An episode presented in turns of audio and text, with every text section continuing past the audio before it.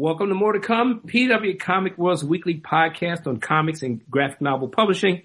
I'm Calvin Reid, Senior News Editor of Publishers Weekly, editor of PW Comics World, and uh, the editor of The Fanatic, PW's twice a month comics and pop culture newsletter. Check us out online at publishersweekly.com slash comics. Okay, uh, uh, more to come listeners this week. Um, look, it's always a, a pleasure to talk with Jeff Trexler, uh, the interim director of the CBLDF, and that's the Comic Book Legal Defense Fund.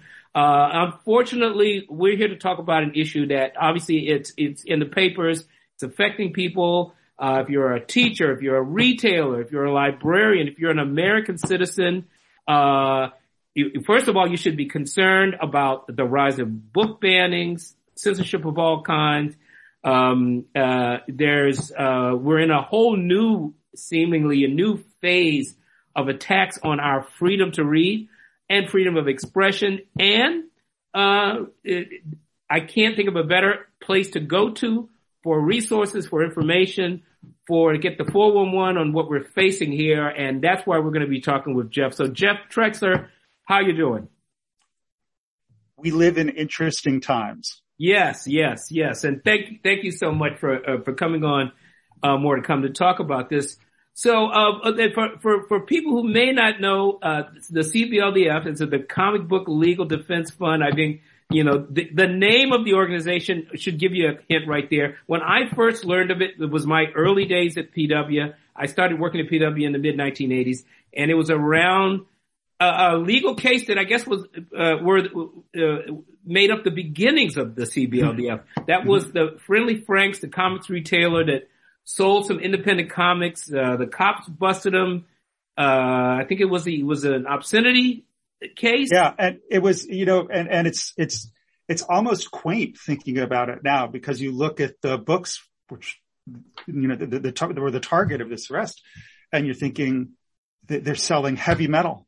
Yeah, you know, uh, you're, talking a magazine that is now an acknowledged classic, you know, and undergoing yes. a fantastic revival right now.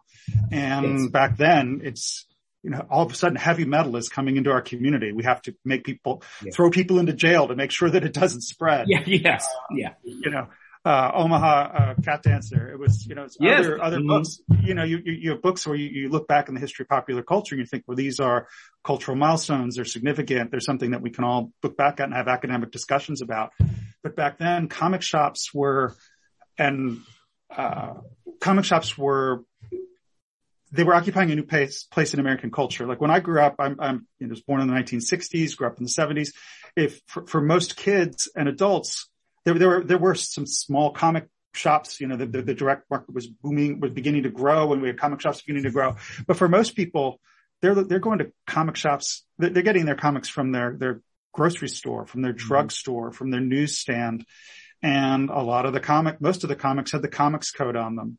Mm-hmm. And so there was a sense that comics were for kids and they were, you, you sort of knew what was in them and they, they followed a certain, um, there were certain limitations on what they could what they could do and what they could say. Um, but when comic shops started coming into town and you had the medium sort of concentrated and you also had in one place, but you also had access to a whole world of comics, not just the comics code, but a lot of comics for adults and even comics that explored, you know, different types of sexuality and, uh, different levels of explicitness. And these comic shops are in there with in the same mall or the same you know, road as a, as a church, as a school, as your, your stores. And, and people started seeing this as a threat. Uh, it's, it's, it's an, it's common to think of obscenity as, you know, you're, you're, you're, you're censoring an idea or you're, you're censoring an image. But in a way, I've always thought of it in terms of zoning. Mm. And that part of what you're trying to do, you historically, when these laws were enforced, a part of what people were doing with obscenity laws, making sure that there were certain types of buildings that were not getting into the physical, the visual space of the rest of the community. And if, and if they were, if they had to be in the community because the law didn't allow the police to get rid of them entirely, then they were off to this special area or they had to have a certain look. It was just sort of reflective of how I, it played out when I was growing up. Uh, and so they're using obscenity to sort of to, to purge the community, to purify the community, uh, not just the individual hearts and minds, but the whole visual, you know, look and feel of the community itself. And so, um, the Comic Book Legal Defense Fund arose, and, and, and I got to say, I'm a, I'm a nonprofits person. That's why I went to law school mm-hmm. uh, to study nonprofits, to study ethics, all sorts of do-goodery, uh, and and how we promote it through various institutions. And one of the things I love about the CBLDF, and I, and I, I tell people in my other life that's so great about it, is that it formed the way you want a nonprofit to form. If it's going to be something that you want to be relying on a, a, large constituency as opposed to say a vision of one person who's fulfilling the dream and has money to, to back that dream. The CBLDF emerged out of the community itself. You mm-hmm. had you know, you had Denis Kitchen, you had people, a number of people who were concerned in the community. You had the comics press, people reporting what was going on and people came together and they donated to make sure that, that Friendly Franks could afford to defend itself because the law the law is stacked against most people. Mm-hmm. It's a really unfair system.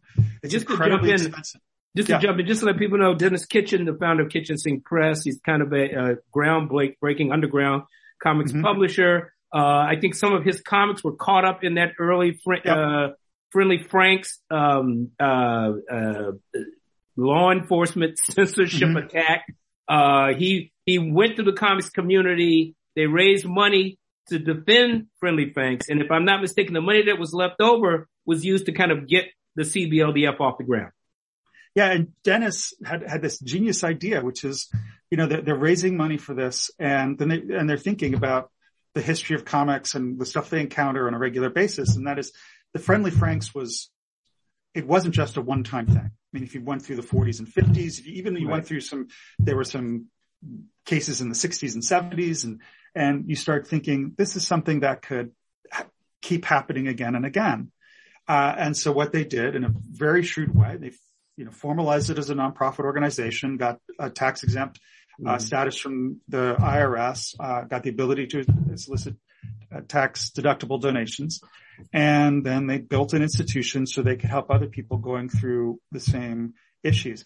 And the name, I, I, really like that you called attention to the name because that highlights something important about what's going on and maybe how things are evolving, which is when it was founded, they conceived of the Comic Book Legal Defense Fund as a legal defense fund. Mm-hmm. Um, and that has you know, I think that evokes something specific. Now, and, have, let me just jump yeah. in for a second. And that is what over the years CBLDF has done. You have, you, right you provided legal support. You you uh, you do uh, amicus briefs. I'm, I'm, trying to sound like a lawyer, but I'm not. Um, no, you're doing great. You're doing great. Whatever it takes to to defend uh, uh, consumers as well as retailers, um, which is where the focus was at first. But we'll talk mm-hmm. about that yeah. more too, and maybe how that is more has morphed a little bit in some of these yeah. issues. But go on. So so when you you're thinking about you know, traditional situation, uh, which, which happened, say, in the 1940s and 50s, you would have, uh, there, there were some, the association with comics and juvenile delinquencies and there, there were some mm-hmm. obscenity mm-hmm. arrests. And, and so there, the, you, you see this happening, you throw somebody into court and then you fight for your right to, mm-hmm. you know, to keep yeah. your freedom, not to be in jail. And so freedom of expression was a, a very important value. Um, you had uh, a different kind of challenge to freedom of expression emerge out with the comics code, which was you know, the notion that corporate social responsibility or self-regulation. Mm-hmm. Uh, For people who may that, not know, could you tell them what mm-hmm. the Comics Code Authority was? Just briefly. Oh yeah. Oh yeah. So in, in nonprofit world, the Comics Code Authority, it grew out of a trade association. Mm. So the idea here is that in the 1940s and 50s, you had a crusade against comics nationwide. A number of states had passed laws against comics. Uh, you had, um, you know, trials, you had comic burnings where the schools would get people from the community together, including kids, to burn comics and ritual mm-hmm. scenes. It almost, almost seemed like it was a church. It was amazing. Mm-hmm. Some of the things, uh, a ritual sacrifice. Yes. Um, and you had hearings at various state levels, you know, New York, uh, the federal government was, was looking into regulating comics. And, and one of the ways that you can defend against regulation, uh, very common across industries, not just in comics, is through self-regulation. And there's information, there are articles that were published about that time, around that time saying, you know, just like the movie industry had the Hays Code and things like that to, to put in a code to ward off federal regulation. The idea was that the comics industry would come together and create a, a, a trade association that would have a code that everybody who was a member of the association would agree to, and then it would put a little seal, it looked like a stamp. Mm-hmm, right. Um, on the cover of the book that says that basically testified that their book adheres to the provisions of this particular code. And when they wrote the comics code, they didn't see it as censorship. It's really interesting to, to, to, to, to sure. go back and read the original material. They talk, even the comics code itself says this is actual, this is social responsibility. This is self-regulation. This is what a business should be uh, looking out for what's best for your your individuals who go to your business and the country as a whole. And they say in a very interesting provision, it's like right at the end of it, is that we hope that the Comics Code will be a model for businesses across industries for generations to come. That people look to the Comics Code and say, this is how a business should be run. And so what, what happens there is, so you have two different sort of levels of censorship. You have what's going on in, in state governments and there were, there were, a number of free speech issues associated with that. And, and that sort of collapses down sort of as, as, courts pay more and more attention to it, to obscenity is the one thing mm-hmm. that, that governments can, that's, that's the wedge that you can use sure. to attack certain books. Uh, but the comics code covers a lot of the rest of it. And there you're not throwing people into jail if you violate the comics code. You're just locking them out of distribution. Yes, yeah. And it's essentially a, a self-censorship list of everything that could not be in a comic from yep. the most seemingly mundane, you know, to, mm-hmm. well, almost everything. I mean, in many ways, some people credit the Comics Code Authority to the, the focus uh, on superheroes and the uh, black and white battles of good and evil. Right. Uh, which, um, the superhero comics are very good at detail. Mm-hmm. Mm-hmm. but but but becomes a problem when you're trying to do any other kind of genre uh, with any kind of literary nuance to it. And that's that's one of the, the genius things about the comics medium is that as much as it has borders and boundaries, uh, but it is a medium that is always trying to transcend the rules, right? It's a medium, it, it isn't, it isn't long before superhero comics become a mainstream thing before Batman's cutting through multiple panels, mm-hmm. you know, uh, across the page. It isn't you starting experimenting with the form. People can do mm-hmm. things on the comics page they couldn't do anywhere else. And so there's this, and even the content, of course, yeah. is yep. starting to do things that we didn't expect superheroes comics to mm-hmm. do as we get into the Watchmen uh, yep. in the Alan Moore era of comics. Yep. And so, so comics had this sort of two prong censorship that was on the minds of people who were trying to, to fight for free expression in the 1980s, uh, 1990s. Is that they're thinking, okay, well, we have this picture movement. You have governments trying to knock out adult comics using obscenity as the wedge. And then you have the distribution system, which has this sort of tendency to want to focus on sort of code approved books and make sure that they're family friendly and sort of, and you, you it just knocked out a whole wide swath of comics. Yeah. In so terms can I, of where can I ask you, yeah. what, what, yeah. what is the CBLDF's mission? What is, is there a succinct mission statement? Yeah, I, I should, I should have pulled up the, uh, I should, I should have pulled up the website so I could give you, I could, I could quick your, uh, give you a quick read. Do you have it in front of you? I have it in front of me. Um, so as it's currently in the bylaws, says the purpose of the comic book legal defense fund is to defend constitutional rights relating to speech and press and to assist with relief from arbitrary discrimination by authorities concerning or relating to the public's access to comic books and other comic publications. Right. And so access, hmm. rights, um, protection from uh, arbitrary discrimination. These are key values that in everything we do, we try to express. So, I mean, right now, I mean, I, I, one of the things I want to touch on, uh, obviously right now we're in this movement where, where comics are sort of in the news, uh, mm-hmm. as people, and in some, and we're talking about comics sometimes that have been awarded some of the highest literary honors um, you know, the publishing industry, the the culture industry, uh, our critics um, that can hand out. And when you talk about works like Art Spiegelman's Maus, even the, the works of Raina Telgemeier. These are, these are books that have been held up by everybody that you respect, educators, mm-hmm. teachers, even people of different political persuasions can have agreed on some, many of these books. Why are, uh, why are comics coming into focus now of all times? I mean, it's, uh, and I do think in some ways it reflects on where we're headed. In some ways, maybe, uh, Friendly Franks was a preview because these were mm-hmm. indie comics. These were comics that were out of the so-called superhero mainstream.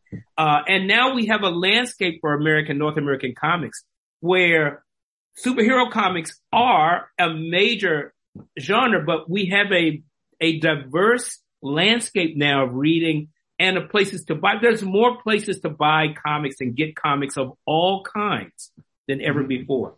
So, um, that, that lengthy preamble is a why comics uh, right now? Mm-hmm. And I, I, think I think that has a lot to do with it, just in terms of, and again, you want to talk about zoning. We've gone particularly during the pandemic, and what what intrigues me about now is that why did you know when we look at our our spreadsheets of incidents that get reported, things sort of hum along the way they've been humming along for the past decade or so, and then it just spikes mm-hmm. like September of last year and and it, it starts increasing gradually, and then just boom, there's this major like big bang, you know, um, in September of last year. And so one of the things we've been talking a lot internally is sort of what's happening, and particularly what can we learn from it uh, as to how the censorship movement is changing, how it's evolving, sort of what its rhetoric is, and and why is it doing the things that it's doing now? Um, are there are there things that are happening that might be somewhat different, say, from 70 years ago.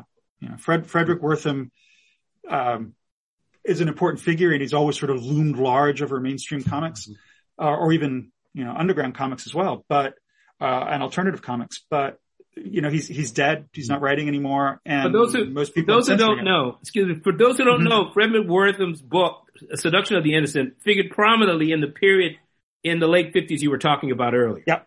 Yep. You know, it's a, it was a book basically about how comics are turning your kids into, you know, juvenile delinquents. It's a weird book by a very unusual writer whose background you would not think would lead to a book that he wrote. But anyway, oh, but, but there you have it.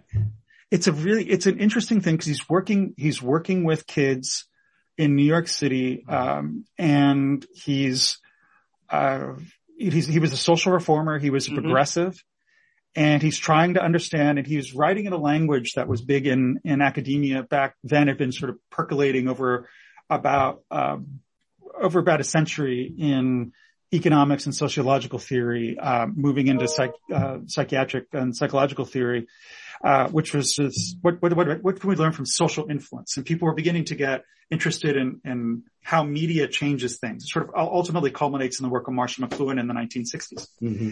And he's, he's looking at this and he's saying, you know, it's, it's language that seems really interesting when you think about it today because he starts, he, he talks about how certain images can spread throughout society uh, like a bacillus. In other words, like a virus. Mm-hmm. We now call it going viral. you know? Yeah. Okay. comics, comics have spread through society like a germ. They've gone, they've gone viral is how he's looking at it. And he sees it in terms of public health.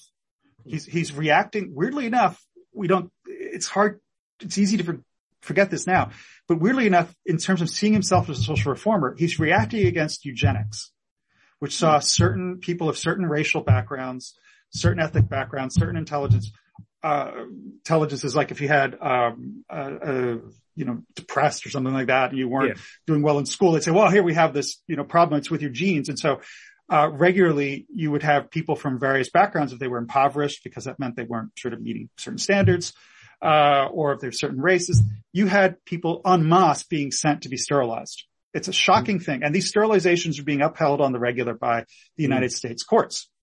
Um, heavy influence on Hitler in the 1940s was American progressive eugenic yeah. movement. It's, it's little known, it's funded by the biggest foundations that, that still uh, operate today.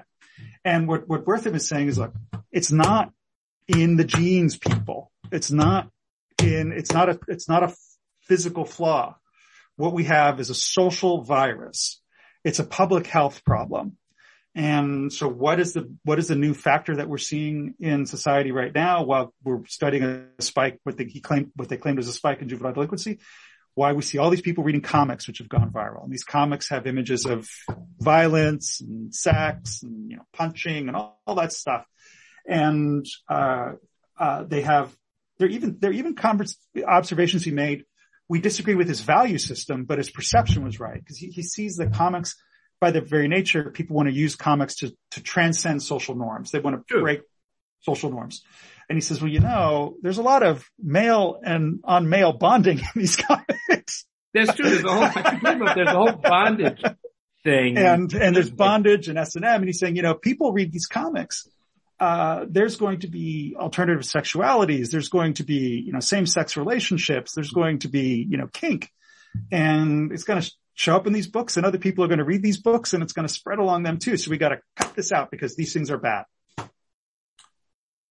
And I think, you know, we had a, we had a panel recently where, uh, at New York Comic Con where Joe Illidge spoke very eloquently about the, the, fact that I think what many people fear about comics is not that they're weak, but that they have this power is that mm-hmm. they get people to think differently and to be creative and to transcend norms.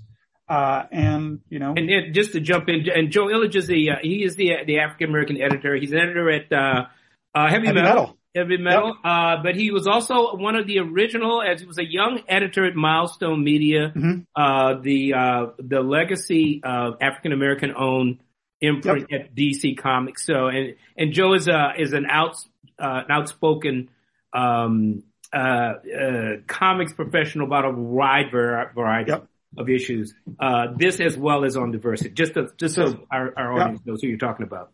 Yeah. And, and what exactly, exactly right. And it's, it's one of these things as, as, as he pointed out is that, you know, it's not that comics aren't changing society, it's that people who oppose them see that they do have the power to change society and they're trying to stop that. And so mm-hmm. why now? What's happening? Well, when, when you think people were getting used to comics, they're getting used to superhero movies, uh, they, they, they sort of see comics in kind of, I think one sort of genre occupying one kind of space. Pandemic forces everybody from the outside to the inside. And they also force everybody, particularly kids, to be interacting with their curricula, their com, with the books at home. And parents start seeing what kids are reading and what kids as opposed to ignoring class. it and as long as they're quiet. Yeah. so getting getting back to the zoning thing. Yeah. And so people start parents start seeing kids doing this and for a certain type of parent what people talk about in school today and particularly since graphic novels which teach visual literacy are such an important part of it have been increasingly such an important part of education uh, parents see them, you know, they're expecting kids to be reading books and then they're seeing pictures. Uh, they're expecting kids to be talking about the civics that they had when they grew up. You know, for me, it was when I grew up, I was reading Dick and Jane and, you know, the, the father wore a suit so and everybody was, was white and, yes. and so was I, that's what I, that my books were no different. And I grew up in Washington DC, a city that was 70% black. And believe me, everybody in my textbooks was white was right. I mean, it's just, I've, I've been reading them to get some perspective on why people were responding. And it's like, it's incredible. It's this alternate universe that just bizarre. And, and so there's, they're seeing, and, and this is a huge, huge, huge change. People are also talking about gender identity. They're yes. talking about diversity as a, as not just sort of a wishful thinking, but as a standard for governing society. Uh, it's the new civics. Yeah. It's what it's, you know, and, and, and if I may, if I may yeah, add, please, please. if I may add, just as you talk about, uh, I think as I mentioned earlier, we, we, we have, we live in a new universe of comics consumption and distribution and, and creation. It's not, uh, a, it's not as acutely gatekeeped uh, mm-hmm. as the comics are. I will, I love superhero comics. They're, they are, that's the genre that made me the goofy comic book yeah. loving all, you know, person that I am today. Uh, but the, the, world of comics today is so different from the, and I, I'm, I'm actually, I'm 70 this year. So I, I, I really grew up. I mean, comics were still, I still remember comics when they were 10 cents and yeah. you only could buy them at a newsstand. So, you know, the world we have now, I mean, the world of the, of the 50s and the 60s reacted, you know, um, histrionically at mm-hmm. new kinds of comics. So now we're in a world here where there is, uh, there's exponentially more kinds of comics available in more kinds of places. So, mm-hmm. like, as I think I said earlier, my earliest, and I guess in the CBLDF's earliest field of battle was the, the comic shop. Now, I'm not saying that that's over, but now the battlefield has shifted to school, uh, to, to schools, to school educators, to school libraries, mm-hmm. to public libraries, um, uh, to actual, I mean, and this is what I, this is where I, it seems as though the legal side, I mean, CBLDF has done great educational programs, and we'll talk about that mm-hmm. too. And there's resources, but CBLDF uh, is also a litigator. I mean, you, they, yeah. and now you, you're seeing uh, some uh, some of these red states, you know, crafting legis uh, le- uh, crafting legislation, coming up with criminal offenses, threatening criminal offenses against librarians. Where does that now? Do, I mean, do you does do you need a war chest now, in addition to your your handbooks and pamphlets? Oh yeah, definitely, and and uh, definitely. And one of the things that you know when I came on board, we wanted to spend some time away from fundraising so we could focus really focus on the mission. And because so often when you're running a nonprofit, there's this temptation to have fundraising sort of drive the cart, you know? Sure. And, um, I, I wanted to spend some time where we said, okay, this is who we are. Let's take the time during the pandemic to talk about these issues to help people quietly. We've helped a bunch of people that people don't know about. We haven't fundraised off of it. We haven't publicized it. These are all cases where we just take care of it, resolve it, and, and, and that's it. Uh, but going forward, we're definitely, War Chest will be helpful. And I'll tell you why. And, and it has to do with sort of how it's, things have changed a little bit since the 1950s. When you were talking about you know, why it's happening now. We were talking about schools and people seeing the things that they weren't used to seeing before. You know, with that has also come an opportunity and that is the opportunity to oppose books in a way that they can never oppose them before. Mm-hmm. And, and this is one where the medium, you know, right now you and I are talking on Zoom. Uh, and you'll be sharing the things through a podcast app. And there are you know, a number of people who share things on YouTube and Twitter and Instagram and TikTok. And what people realized is, well, hey, they're, they're seeing these images on their screen during the kids' school. Where these schools and libraries, they have public, they're public meetings. Mm-hmm, yeah. And a number of these are on, were streamed live on Zoom and then they're posted on YouTube and they're, you know, whatever. And so what people realized was late last year, like around September, was that comics could do something that other could serve a role that other types of books could. We were helping in Leander, Texas, where a number of books were challenged, uh, including graphic novels. And one of the things that really stood out for us was that there was a, there were there were accusations that that graphic novels were not just obscene but subliterate. They weren't just pornographic, but they were by having them in school, you, you were keeping kids from being able to read. Whereas I see things differently. And I know you do too. And a lot sure. of other people in comics, they're, they're like the, the heart of the new literacy. You can't work in today's world without understanding graphic storytelling. I mean, there are courses now. I was looking, I, I'd spent some time in the fashion world and I was looking at a, a, a some, a tech, a, thing on virtual reality and designing for fashion and virtual reality. And required part of that course is to study, uh, comics and, uh, how comics use images and to, to, to present uh, storytelling and all that sort of stuff. And if you're studying fashion now, you're studying comics, which is mind blowing for me. Absolutely mind blowing. Mm-hmm. So what people realized was, so, so, we're doing the thing in, in Leander and there's some, they're attacking graphic novels and we had a very successful defense there. And they're also attacking some other books. Um, people are going to school boards. Uh, so a parent in Virginia picks up that they're challenging at school boards, but also picks up that one of the books that people have been challenging and in various locations was a book called Genderqueer.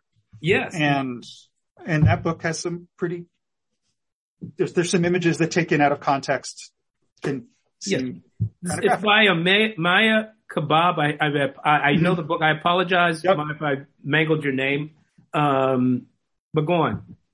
So what they, what the parent does is they, they, they take the images from this book and then they, they hold them up. And so they get featured not just in front of the board, but because it's on YouTube, it goes in front of everybody.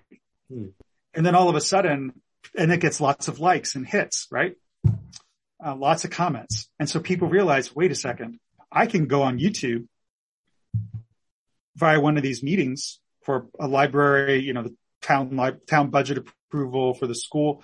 And all of a sudden in little towns, big cities across the country, not just in the South, not just in conservative areas. Uh, I'm interviewed because just a few miles down from where I live now, uh, in Brookfield, Connecticut, they're challenging drama. Uh, a few miles from where I live in terms of my physical house, uh, they're going against genderqueer and some other books.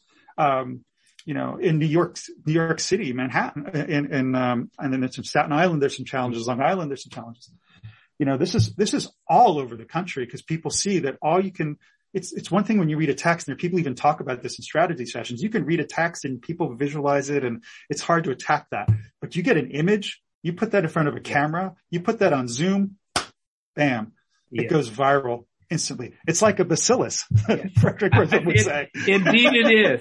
now, now, let me just uh, jump in a second here as, as well. I mean, because I think this is a, the imagery is triggering, uh, pictures invariably do this.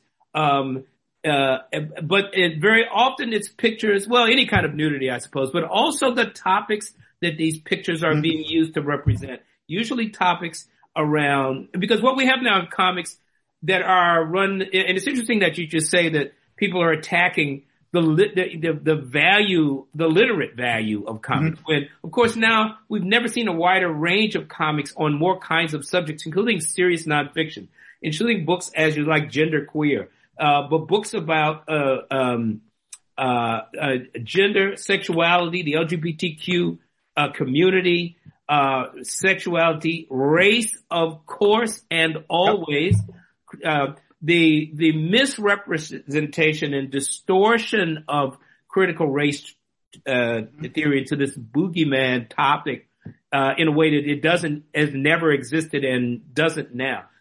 Um, these seem to have all been dragged into this conversation around, say, having a nude body in a com in a in yeah. And in fact, there's there was an article that came out the day before the school board meeting. I think it was on the Daily Wire, if I remember correctly. The day before the school board meeting, where everything hit in Virginia. That eventually, that school board meeting, in, in, mm-hmm. in a mm-hmm. way, that image, those images from genderqueer, they elected the current governor. I mean, we had conversations in the CBLDF after that yeah. went viral in September. And I said, you know, if, if the, if Youngkin comes close or wins, we're going to be dealing with a new wave of this stuff for the next two to four years at the very yeah. least. And here we are. because, because it's a wedge issue. It's, it's, it's, it's a way that you can bring people together across ideology to say this sort of thing has to be stopped. And, and that's been really interesting to see how the language is is co-opted in a way or crosses ideological lines. So in, in the genderqueer situation, one of the things, one of the things we noted in Leander was how people were talking about, well, they didn't want to introduce these, these books back into the curriculum until we had proper mental health resources so that if people were traumatized by seeing certain images, that they had their mental health cared for. Or with the race, which is really fascinating because we have the anti-CRT laws going across the country and Jerry Craft's uh, class act, a new kid. Yes. That's swept up in that in, in Texas. Mean, and this is a classic example of not knowing how to read. It's the same thing we saw in McMinn with Maus, not knowing how to read the text. There's this, um, one sequence that people would publicize from, from Jerry Craft's work, which was about people going off to a conference and they said, well, this is, this is something that, that traumatizes people. It's, it's, it's making white kids feel like they're inferior and look at this group that gets founded and they're, they're going to make the white kids feel awful and we can't have this. And, and one of the brilliant things about the, the book is that it, it isn't propaganda. There's actually satire. I mean, the group that they were, they were putting out is like, here's this group that's out to, to oppress white kids it's almost he's presenting this almost comedic thing where there are these yeah. people who are so overzealous that they end up going overboard and and and the kids the diverse kids make fun of a lot of these teachers for for the how they are are I guess that some would say virtue signaling It's this a really yeah, interesting, this is a book about work. how to find a new community and make yep. a new community, how to bring people together. I mean, which really the people who are, who are actually reading it understand. Mm-hmm. But if you're only interested in using it, uh, you take an image, you put it on YouTube, bam. Yeah, right. To, to create a divisive split in the community, uh, yep. and with selective editing, mm-hmm. uh, it's really unfortunate. So let me ask you this. I mean, what, how do you, how are we going, how to fight back on this? Um, when you have governors, uh, who are sanctioning, uh, mm-hmm. book bans and censorship, where you have state legislatures, and as I said before, even, um, law enforcement, uh, threatening criminal charges against teachers. Um, uh, and of course, more and more books coming out all the time that are well thought out, well researched, beautifully illustrated, uh, be they prose or comics about all of these topics that um, the, certain groups of people seem to think people shouldn't be able to read about. Mm-hmm. Yeah. How do you fight back? it's going to, you know, just as the community came together back in 1986 to found the CBLDF, uh, people pooled their resources, uh, they pulled their knowledge, they shared stories nationwide. I think it's going to take that kind of concerted effort to fight back this next wave because there's there's nothing less at stake, I think, than the future of literacy for kids. Uh, in many ways, uh, the influence of comics as a medium throughout society is at stake because one of the things that I'm really afraid of is um, there there are threats of arrest, and in the cases where we've been able to intervene or talk to people and sort of advise on, on how to deal with this sort of thing, you can usually fend those off because most lawyers, at least most district attorneys, recognize that the material that's being brought up to them is not obscene. There are hmm. these statutes. I'm going to be writing about this soon, uh, or it's going to be published soon uh, about where they're harmful to minors statutes, where there's material that is. Remember, I said obscenity was the was the way you could get at it. So they say we can't we can't distribute material that's obscene as to children. This is how harmful to minors is typically defined. And but you're not going to find the works that you're talking about. These award-winning works. They're not just there to appeal to what's called the period of interest. They're just not people to, to make people feel sexually gratified and they have social redeeming value. They're talking yes. about civics and all sorts of interesting things. Exactly. And so they're not going to, if, a, most district attorneys know if they take those things to court, they're going to lose and they're going to lose big. Yeah. So part of it is you have a parent or an activist group going to the district attorney. Part of what we do is either talk to the counsel or talk to the, the, the, the lawyer who could prosecute. Or what we prefer to do is actually work with lawyers on the ground Mm-hmm. Many lawyers don't know the law on this area because mm-hmm. lawyers are specialists and most lawyers aren't dealing with obscenity practices. So part of what we do, and I'm a lawyer myself, mm-hmm. is just talk to counsel and say, Hey, I know you didn't recognize this. You work with a comic shop. We still have, we actually do have a return to accusing retailers of distributing material that's harmful to minors and thus and obscene as to children. And so here's, here's what the law is um, here's how you can approach your local district attorney. Here's how you can talk to your police and just talk them out of actually filing the charges that have been pressed. Mm-hmm. But, but whether it's against a librarian, retailer, teacher, administrator, whoever. But here's the problem. And, and my real fear is that what, what the people who are doing this are smart enough to realize is that they don't need a court case anymore. Mm-hmm. All they need is for people to be afraid. Mm. They need to be afraid that they're going to be the next person whose yeah. book, you know, that, that, was ordered for their class or for their library or is being sold at their store, given away at free comic books day. So, you know, we just did a thing for retailers and I got to say, fly spec the books that you're giving away for pre comic books day because that's one thing that's consistent from the beginning. You know, when, when from years ago through today is when retailers give away books as a promotion and it happens to have something in it that's off color, mm-hmm. you know, uh, body part or a word or something like that, some, there's a good chance somebody's going to be reporting that to the police. So, um, but they realize they don't actually have to ha- win a case anymore. Mm. You just have to make people afraid to use comics. In other words, a, a new form of the Comics Code Authority. Yeah. Where yeah, you're exactly. self-examining and self-censoring to some degree. Yep. Um, but this must put retailers in a tough spot as well as librarians because all of a sudden now we're, we're in, if I may say so, a flowering of the graphic arts. Mm-hmm. Comics have never been better.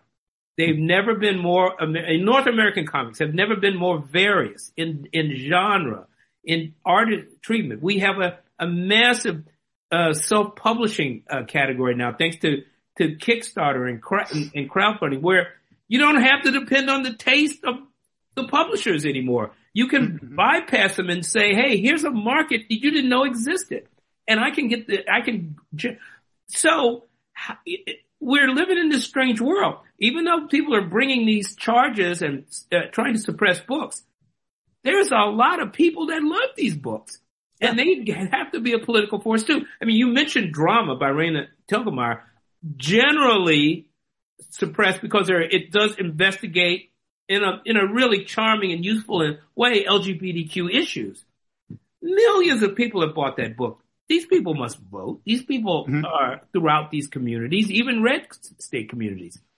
So there's, there, there is some potential out here for, you know, a more vocal majority of people to stand up.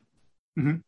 And there's a part of it is, you know, I think of the a profession that I don't think many people realized existed until you had a, uh, President Obama win higher office or run for higher office, which is the idea of a community organizer, somebody who builds institutions, mm builds structures locally that can have uh, wide scale change.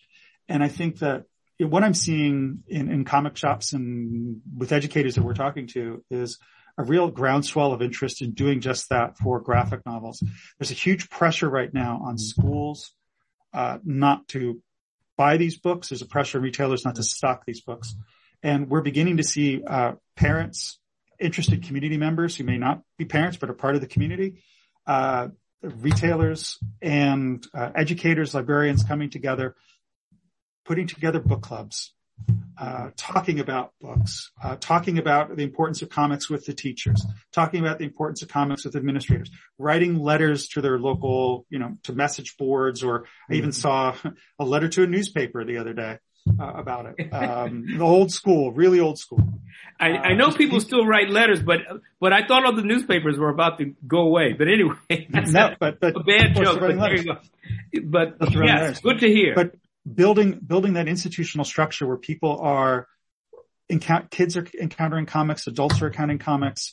They're trying to understand comics. They're explaining comics. They're you know learning how to read comics um, they're engaging the material. Everybody, everybody has agency. Everybody is part of it. Even, you know, I remember I, I wrote a, curric- a, curriculum for a major international company, and uh, one of the things that, that, ended up being very popular globally, and um, one of the things people loved about it was I was tasked, in addition to helping to design this cartoon and story it and all that nonsense, uh, but also and to write a curriculum where teachers teach. What I did was every unit I created a special project where kids would then take the characters and create their own stories. They'd create their own adventures. They'd solve, you know, and I taught them about storytelling and how to tell a story through visual media. And kids ate that up. The teachers loved it. The kids loved it because they weren't just getting a lesson. They got power to do it themselves. Yeah. They and were making see, the lesson. They were making the lesson. And when, when kids see that, that they can, that comics give them that power, you know, Marshall McLuhan talked about comics as the ultimate participatory medium, then, uh, you, you, you put this thing in kids where they do not want to see these comics go away. Mm-hmm. Parents see the positive results of kids and with kids and they see how learning this thing can help you communicate in business. It can help you communicate yeah. if you become a, in, in, gaming. It can help you communicate in the sciences. There's so many ways uh, in marketing. There's so many ways you can use comics literacy. Then when people start to take it away, you'll, you'll see people in the community fighting back. The other thing has to do with the values. We've had tremendous change in this country over the past 20 years. And again, we don't realize it, but it wasn't that long ago when the Supreme Court um, affirmed the right of states to throw people into jail because they were involved in same-sex sexual relationships. That wasn't a hundred years ago. Yeah. You know, we're talking like 25. Mm-hmm. And, uh, the recognition of constitutional protection for transgender identity and same-sex relationships in, in the workplace, uh, civil rights laws we're, we're just talking like two years ago.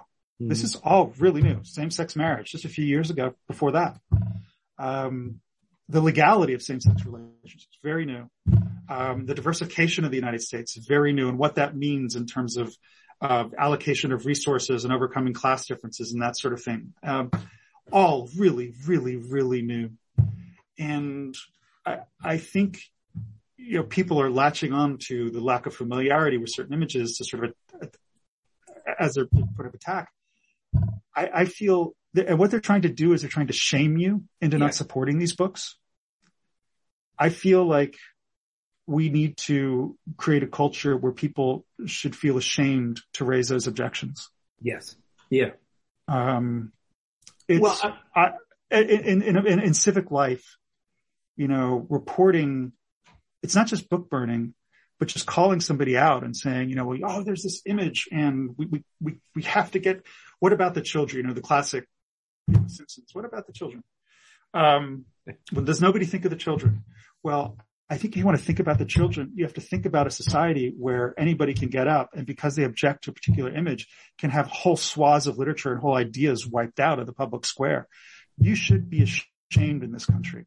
Absolutely. To do that. This person should, you, you this person, I'm not saying let's make the person a pariah. I don't want you to fight like that, but you just, you just feel a certain, mm, I can't do that because that's not who we are. Exactly. Well, that's a great way to put it. Um, I mean, we're really talking about something that we like to think is at the core of American society, and yet it seems to be constantly pushed to the fringe. The freedom to read, the freedom uh, of expression, uh, and, mm-hmm. and the, the, the freedom for you to say, you know, I don't think I want to read that book, but not for you to say that nobody else can read it. Yeah. I mean, that's crazy.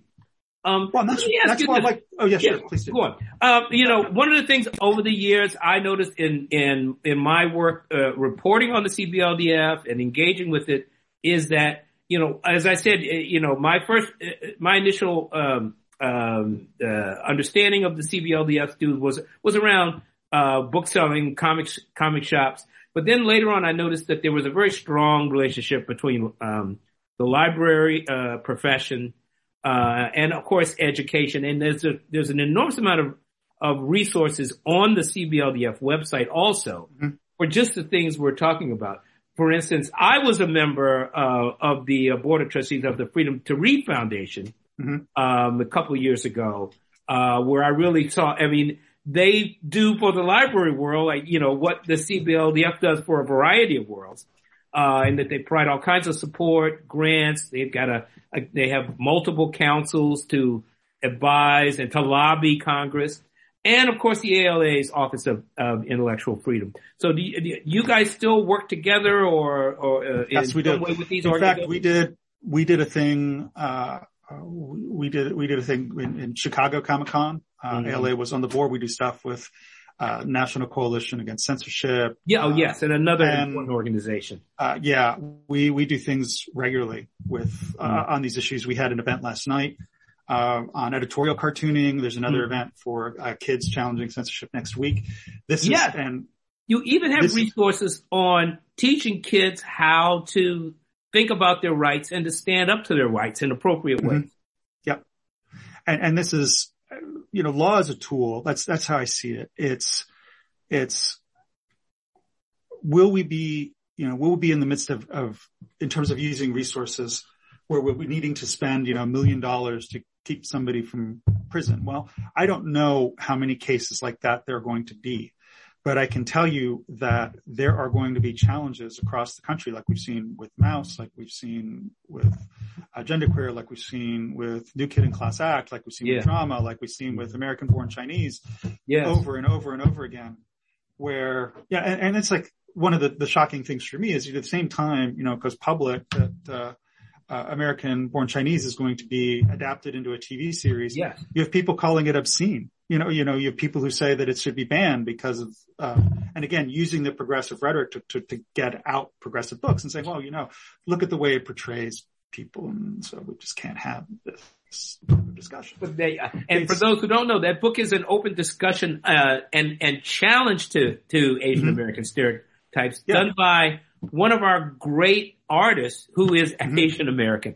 Yeah. So that's, uh, Gene Yang. Um, uh, I mean, I just, you know, as we're, our time is running down here, but I do want to make sure that people know that cbldf.org is a great resource, uh, uh, for instance, history of censorship, uh, and moral panics. And if you haven't heard of moral mm-hmm. panics, uh, you, you, you need to know more about it. Uh, the ability that, that, the notion that, uh, teenagers are driving the world, to hell is not new. Uh, it's generally uh, a lot of nonsense. It go has been happening for years and years. I guess the boogeyman is also video games right now. Um, but um, uh, uh one one one thing on the site that I that I think is really useful to people is to, I mean, you if you've listened to the titles that we've talked about, I mean, um, almost everyone is an acclaimed book, and these are books that they're trying to prevent people from reading. I mean, it goes on and on. Bone by Jeff Smith, Blankets.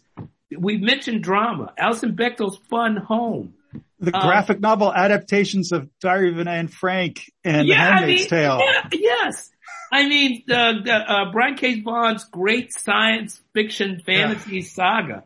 Um, Alan Moore's Watchmen.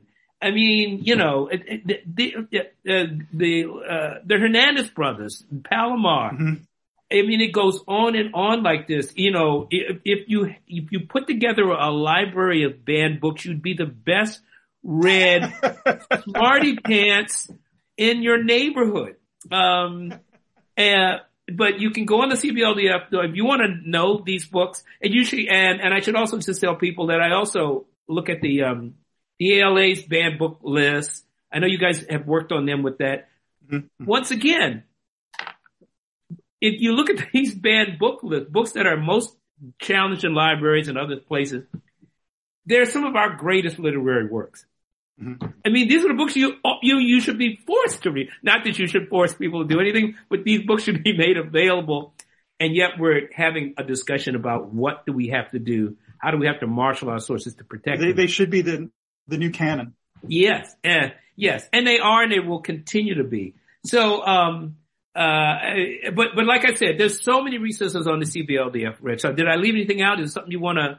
No, uh, I, I, I want to, I want to thank you. I want to thank you for, for having me on the interview. I, uh, and for, for your listeners, you know, you mentioning the, the, the, resources that we offer. We're in the process of expanding the availability of those and, uh, in terms of the scope of those to get mm-hmm.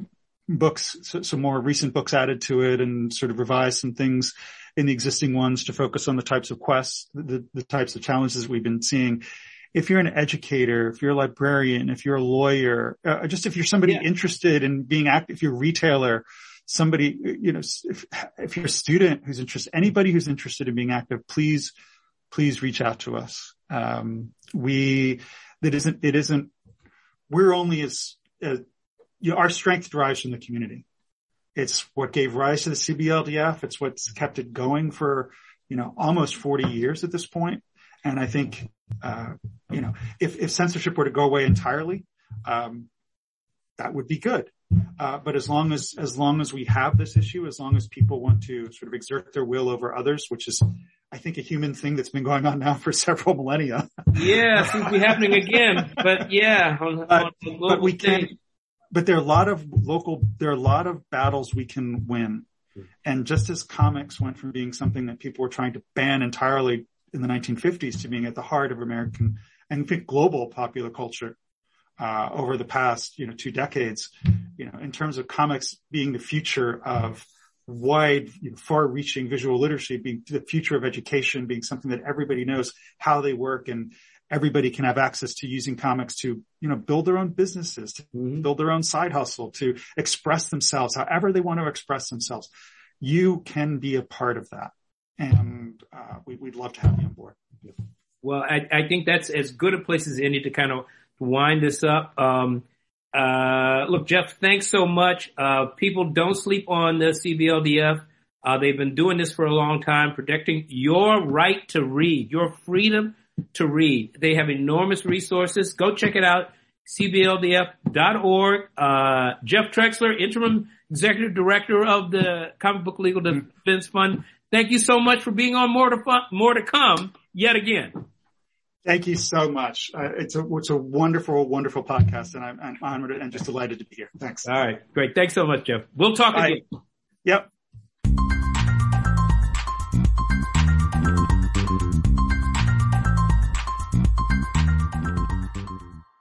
Although I gotta, I gotta say, I have always assumed that you and I were about the same age.